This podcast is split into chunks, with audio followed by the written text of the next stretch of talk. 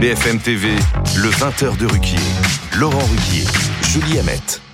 Bonsoir ou re-bonsoir dans tous les cas. Merci euh, de regarder BFM TV. Alain Finkielkraut est resté avec nous. Il sera là jusqu'à 21h. Et à ses côtés, on accueille aussi Yann Chantrel, sénateur socialiste des Français établis hors de France. Euh, vous avez accepté notre invitation pour un débat sur l'écriture inclusive. Mais vous serez aussi intéressé par le premier visage de notre trombinoscope que je lance maintenant. Puisqu'il s'agit d'Ori Megidish, soldat, soldate pardon, militaire de Tsahal qui a été libérée. Oui, elle a été, euh, elle retenue donc depuis le 7 octobre, libérée hier. Elle est rentrée chez elle. Elle a passé euh, des examens médicaux. Visiblement, elle se porte bien. C'est ce que dit l'armée israélienne. On n'a pas beaucoup, beaucoup plus d'informations euh, sur les conditions de sa libération. Et j'avais choisi ce, ce, visage pour rappeler qu'aujourd'hui, cet après-midi même, et je crois que vous étiez euh, sur place, euh, aujourd'hui, des familles d'otages ont lancé un appel à l'aide à Paris, à l'hôtel de ville. Euh, le frère de Daniel Toledano, âgé de 27 ans, a été kidnappé pendant le festival de musique et, et cette famille est toujours évidemment très très inquiète et a imploré l'aide de la communauté internationale. Regardez. La Croix-Rouge n'en fait pas assez. C'est simple. Il faut entrer pour savoir où sont les bébés, où sont les euh, rescapés de la Shoah, sont, où, sont-ils? Il faut exiger qu'il y ait un accès aux médicaments. C'est une exigence humanitaire normale et nous n'attendons rien de moins que de la Croix-Rouge ce ne sont pas du tout les bonnes images, qui n'ont pas du tout de rapport avec ce que j'ai dit, mais c'est pas grave. C'est une mésentente entre la régie euh, et nous. Vous étiez à, l'hôtel de ville aujourd'hui? Non, j'étais pas directement à l'hôtel de ville, mais euh, effectivement, je suis sénateur euh, des Français établis hors de France, donc je représente tous mes compatriotes qui sont établis hors de France. Et évidemment, je suis très accaparé par la situation actuelle pour nos ressortissants là-bas en Israël, de tout cœur avec eux et avec bien évidemment tous les Israéliens suite à l'attaque terroriste du Hamas. Effectivement, c'est important de s'assurer de la libération des otages, d'ailleurs, quels qu'ils soient. En otages français, pardon de parler ainsi. Il n'y a pas que des Français. Mais, bien sûr, il y a plus de 200 otages euh, au, total. Euh, mais otages français, on en est, otages ou disparus d'ailleurs, parce qu'on on, ne sait pas exactement. On est à 9 otages, Oui, c'est 9. Voilà, 9 otages. C'est au nombre de, de 9 otages. Euh, à l'heure actuelle, bon, alors après, euh, tout le monde n'a pas pu être euh, identifié, mais à l'heure actuelle, ça serait 9 otages. Il y a aussi 35 de nos compatriotes qui, qui sont morts aussi dans ces attaques terroristes. Donc, bien deux évidemment. Deux enfants qui sont morts, on l'a oui, dans la bande de Gaza. Dont deux enfants aussi qui sont morts dans la bande de Gaza, puisque nous avons aussi des ressortissants. Des Français dans la bande, de, Gaza, hein. évidemment. Il n'y en a pas qu'un. Il y a même un institut français avec des profs de français dans Gaza. Oui, absolument. On a un institut français. Donc c'est important d'être euh, présent, bien évidemment, en solidarité, bien sûr, avec euh, l'État d'Israël, euh, le peuple, le peuple israélien. Et puis, évidemment, faire attention justement, parce que j'ai vu que vous allez, on va aborder un autre sujet, bien évidemment, qui est l'écriture inclusive, mais quelque part, je suis désolé parce qu'on a eu ce débat-là hier soir au Sénat. Quand vous voyez la situation de notre pays, la crise inflationniste, j'ai regardé les chiffres, c'est pratiquement un tiers de nos compatriotes qui n'arrivent pas à faire trois repas par jour vous avez la montée des actes antisémites dans notre pays qui est très inquiétant et que vous avez largement relayé et à juste titre. Et vous avez les conservateurs habituels qui eux considèrent que le sujet majeur du moment, c'est d'aller interdire l'écriture inclusive. Ah bah, vous allez trop vite. Vous allez trop vite.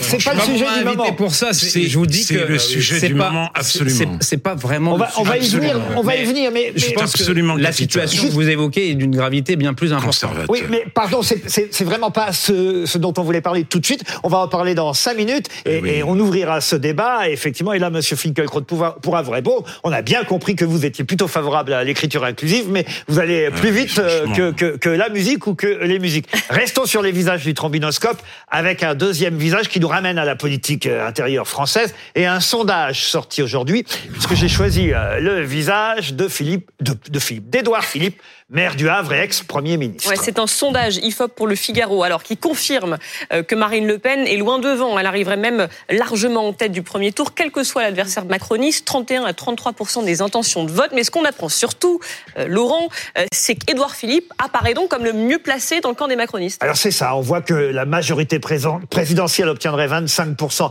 avec Édouard Philippe, 19% avec Gabriel Attal, 18% avec Bruno Le Maire et, 16% pour l'instant avec Gérald Darmanin. Je dis bien pour l'instant parce qu'au fond, est-ce que ces sondages sont intéressants? On est à quoi? Trois ans et demi, euh, quatre ans de, de, la présidentielle, euh, Charles Consigny? Je, je, je trouve qu'on est trop focalisé sur l'élection présidentielle en France. Moi, je suis pour une réforme des institutions, pour euh, que le président ait un peu moins de pouvoir, que pour que tout ne tourne pas autour de lui. La République de, de Jean-Luc Mélenchon, c'est ça pas, celle de Mélenchon, mais je, je pense qu'il faut qu'on change quelque chose, que c'est pas possible d'être comme ça suspendu mm.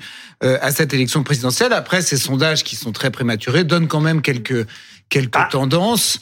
Oui, vous, vous, vous, êtes contre, mais quand même, vous allez retenir quelque chose du sondage. Bah, je, quelque chose qui vous arrange, quoi, par exemple non, non, non, je retiens rien qui m'arrange. Moi, je suis pour le retour du clivage entre la droite et la gauche. Je suis contre ce faux clivage entre l'extrême droite et les gens euh, soi-disant raisonnables. Donc, euh, j'espère que beaucoup de choses vont se passer d'ici à 2027. Très vite, Fred Hermel. il est intéressant ce sondage parce que avant la présidentielle, il y a les européennes euh, là au mois de mai. ça confirme la tendance.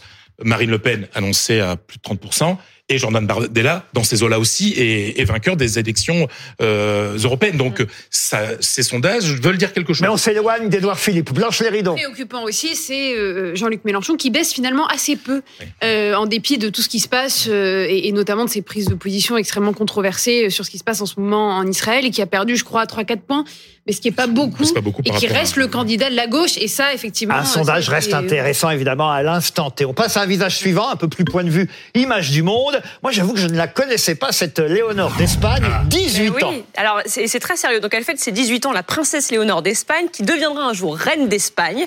Elle a prêté serment aujourd'hui et juré fidélité à la Constitution. Le maire de Madrid a qualifié la journée d'historique et la ville a été pavoisée pour pour cette occasion. Donc c'est euh, un moment euh, voilà historique et très sérieux en Espagne alors moi qui n'y connais rien en royauté, j'ai lu un papier sur elle dans Libé, d'ailleurs je crois ce matin, qui m'apprenait, et ça je l'avais pas réalisé, qu'elle serait, si elle devenait euh, reine un jour, ce qu'on lui souhaite. On ne souhaite pas pour le roi Felipe qui euh, évidemment il est jeune, il a 55 ans, donc. est jeune encore, donc euh, sauf accident, c'est pas pour tout de suite, puis elle n'a que 18 ans. Mais si elle devait devenir reine, elle deviendrait la première reine d'Espagne de plein droit, c'est-à-dire pas l'épouse d'un roi, mais reine de plein droit depuis 1868. Oui, alors moi j'ai passé. Me tourne vers vous parce que vous êtes un peu le Stéphane Bern de l'émission. Oui, oui. Surtout, j'ai passé 20 ans, 29 ans de ma vie en Espagne, donc euh, je l'ai vu naître, la princesse Léonore, qui est très bien préparée à ce qu'elle va devenir, parce que son père euh, est un, un roi avec beaucoup de courage. Il a quand même écarté son propre père, qui était englué dans plein d'affaires son propre, sa propre sœur, dont le mari a fait de la prison pour de la corruption. C'est-à-dire que c'est quelqu'un. Le grand-père, le père de Felipe, et, le, et, le grand-père de Léonore, Carlos, qui n'était pas convié au Parlement il au moment où elle a dû prêter serment. Hein, aujourd'hui, en exil à Abu Dhabi, euh, voilà. Donc, euh, et puis Cocorico quand même. Euh, vous savez que Léonore ce sera euh, une reine un peu française, puisqu'elle est descendante directe de Louis XIV. Et oui, puisque depuis l'année 1700, quand Pardon, je n'avais pas ben révisé ben voilà, mais c'est ça. L'arbre ben, généalogique. Bourbon, qui est Bourbon, c'est-à-dire depuis 1700, euh, c'est quand Louis, quand le petit-fils de Louis XIV est devenu roi d'Espagne, ben c'est là, nous n'avons que des rois d'origine française en Espagne. On termine avec un visage sportif, celui d'Emiliano Martinez. Ça ne vous dit peut-être rien, Charles Consigny. Rien du mais, tout. Euh, Son c'est Dibou. Ça veut dire quelque chose, là. Mais Julie Ahmed va tout vous, vous rappeler. Et ça me disait rien non plus il y a euh, quelques minutes. Mais voilà, Emiliano Martinez, l'Argentin, donc vainqueur de la Coupe du Monde contre les Bleus, qui a donc gagné le ah trophée ah, Yashin 2023, trophée qui récompense le meilleur gardien de la saison. C'est le meilleur gardien de la saison parce qu'effectivement, il était gardien de but de l'équipe d'Argentine. Sauf que moi, pardon, mais je trouve scandaleux qu'on lui ait donné ce trophée Yashin. Alors Yashin, pour ceux qui l'ignorent, reste un, grand gardien de but, le seul gardien de but qui a obtenu un ballon d'or. Il était euh, soviétique, c'était en 1963. J'ai obtenu, c'est mon année de naissance. Mais ce trophée Yashin, franchement, ce trophée Yashin n'aurait jamais dû être remis. Parce que voilà, on récompense quelqu'un qui quand même a eu un comportement honteux, euh, non seulement au soir de la finale, qui certes a été gagné par les Argentins très bien, et il le méritait sûrement parce qu'on n'a pas été très bon au début, je le rappelle, puis on a raté un pénalty contre ce gardien, effectivement. Mais, mais quand même, souvenez-vous, regardez les photos de, de, de ce garçon-là, Emiliano Martinez, quand euh, il a mis entre ses jambes un, trophée, quand euh, il le trophée du meilleur gardien du mondial. Le gant, le gant, voilà. Et en se dirigeant aux supporters français qui étaient présents dans le stade. Ou même quand dans le bus, parce qu'après ils ont défilé pour fêter leur victoire, euh, il a pris une, sorte d'effigie de Mbappé pour se moquer d'Mbappé. Bah, c'est ce gars-là qu'on a récompensé hier. Alors écoutez, qu'est-ce que vous voulez? Moi, ça me désole. Bah, il y a eu quelques sifflets dans la salle. Moi, qui suis pourtant un garçon bien élevé, je dois reconnaître que j'aurais peut-être sifflé si j'avais été au théâtre du Châtelet hier soir. Alors nous, on enlève le trophée Yachine à Emilio euh, Martinez. Vous vous intéressez au football toujours, Alain Finkielkraut? Oui, toujours, malgré je savais moi. Ça. Je suis même un supporter euh, du Paris Saint-Germain, alors que c'est le Qatar Football Club. Vous voyez, c'est des contradictions de l'âme humaine. Euh, dans le trombinoscope, je sais que vous auriez aimé que je mette l'humoriste de France Inter, Guillaume Meurice. Vous pouvez m'expliquer pourquoi? Mais est-ce qu'il y a Guillaume Meurice est-ce qu'il y a... Non, j'ai pas mis Guillaume Meurice, peut-être par solidarité avec euh, les, les équipes de France Inter que j'ai connues à une époque. Le problème, c'est que euh, des humoristes dépourvus d'humour sévissent sur France Inter, et je le dis à ma grande tristesse, parce que j'appartiens à la même maison. Je, mon émission réplique de France Culture. C'est Radio France. Est née euh, en 1985, voyez. Euh, mais là, vraiment, il a dépassé les bornes avec la complicité de ses camarades qui gloussaient en disant euh, Netanyahou, nazi sans prépuce. Et en même temps, cette blague repoussante est un événement historique. Parce qu'à travers cette blague, c'est opéré la jonction de l'antinazisme et de l'antisémitisme. Ça, le devoir de mémoire n'avait pas prévu ça. Mais ça nous tombe dessus antinazisme et antisémitisme qui font leur jonction.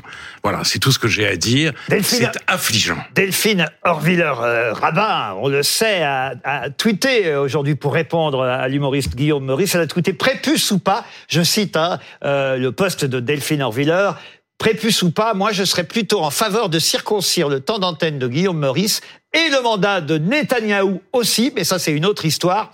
Ah, si seulement les Juifs contrôlaient les médias. C'est magnifique. Je trouve que sa chute est, absolument euh, euh, magnifique. Et euh, il y a Julien Baloul qui est parfois notre correspondant ici aussi à BFM TV. Il est en Israël, Julien Baloul, qui malgré la situation euh, quand même euh, tendue euh, qu'on connaît là-bas en Israël, mais aussi dans la bande de Gaza, continue de temps en temps à avoir une pointe d'humour. Et il a dit, bah voilà, moi je suis toujours Charlie.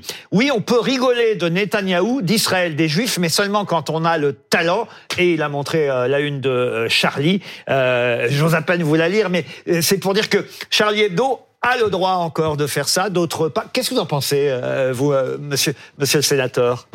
Euh, de la une de Charlie Hebdo Oui, et, de la blague de Guillaume Maurice. Ben moi, je suis très attaché justement à la liberté d'expression. Euh, donc euh, après que que de l'humour peut peut être de mauvais goût, ben oui, ça, ça fait partie aussi de l'humour. D'ailleurs, il y en a qui, qui peuvent critiquer des fois l'humour, qui peuvent aller un peu trop loin de Charlie Hebdo. C'est notre droit de pouvoir se sentir aussi offusqué d'un certain humour, mais c'est ce qui fait aussi la force et le caractère de notre pays, c'est qu'on a cette liberté d'expression. Qui plus est, avec l'humour particulièrement. C'est une spécificité française. Je vous le dis parce que moi-même, je représente mes compatriotes hors de France et j'ai vécu plus de dix ans, je vis même depuis plus de dix ans au Canada. Et on n'a pas toujours le même humour en fonction des pays aussi dans lesquels nous vivons, où nous sommes. Et c'est une spécificité aussi de l'expression finalement de, de l'expression de la liberté d'expression à la française, je dirais. On a d'autres manières de l'exprimer dans d'autres. Oui, mais la médiocrité payée par nos impôts, c'est un peu moyen. C'est un. Oui. Puis un, un humour. Il y a un humour d'après l'humour, et c'est cet humour d'après l'humour qui sévit le plus. Et c'est aussi la conjoncture évidemment qui fait qu'on accepte un peu moins peut-être en ce moment cet humour-là que peut-être on aurait pu l'accepter il y a quelques semaines ou quelques oui, mois. Oui, jamais.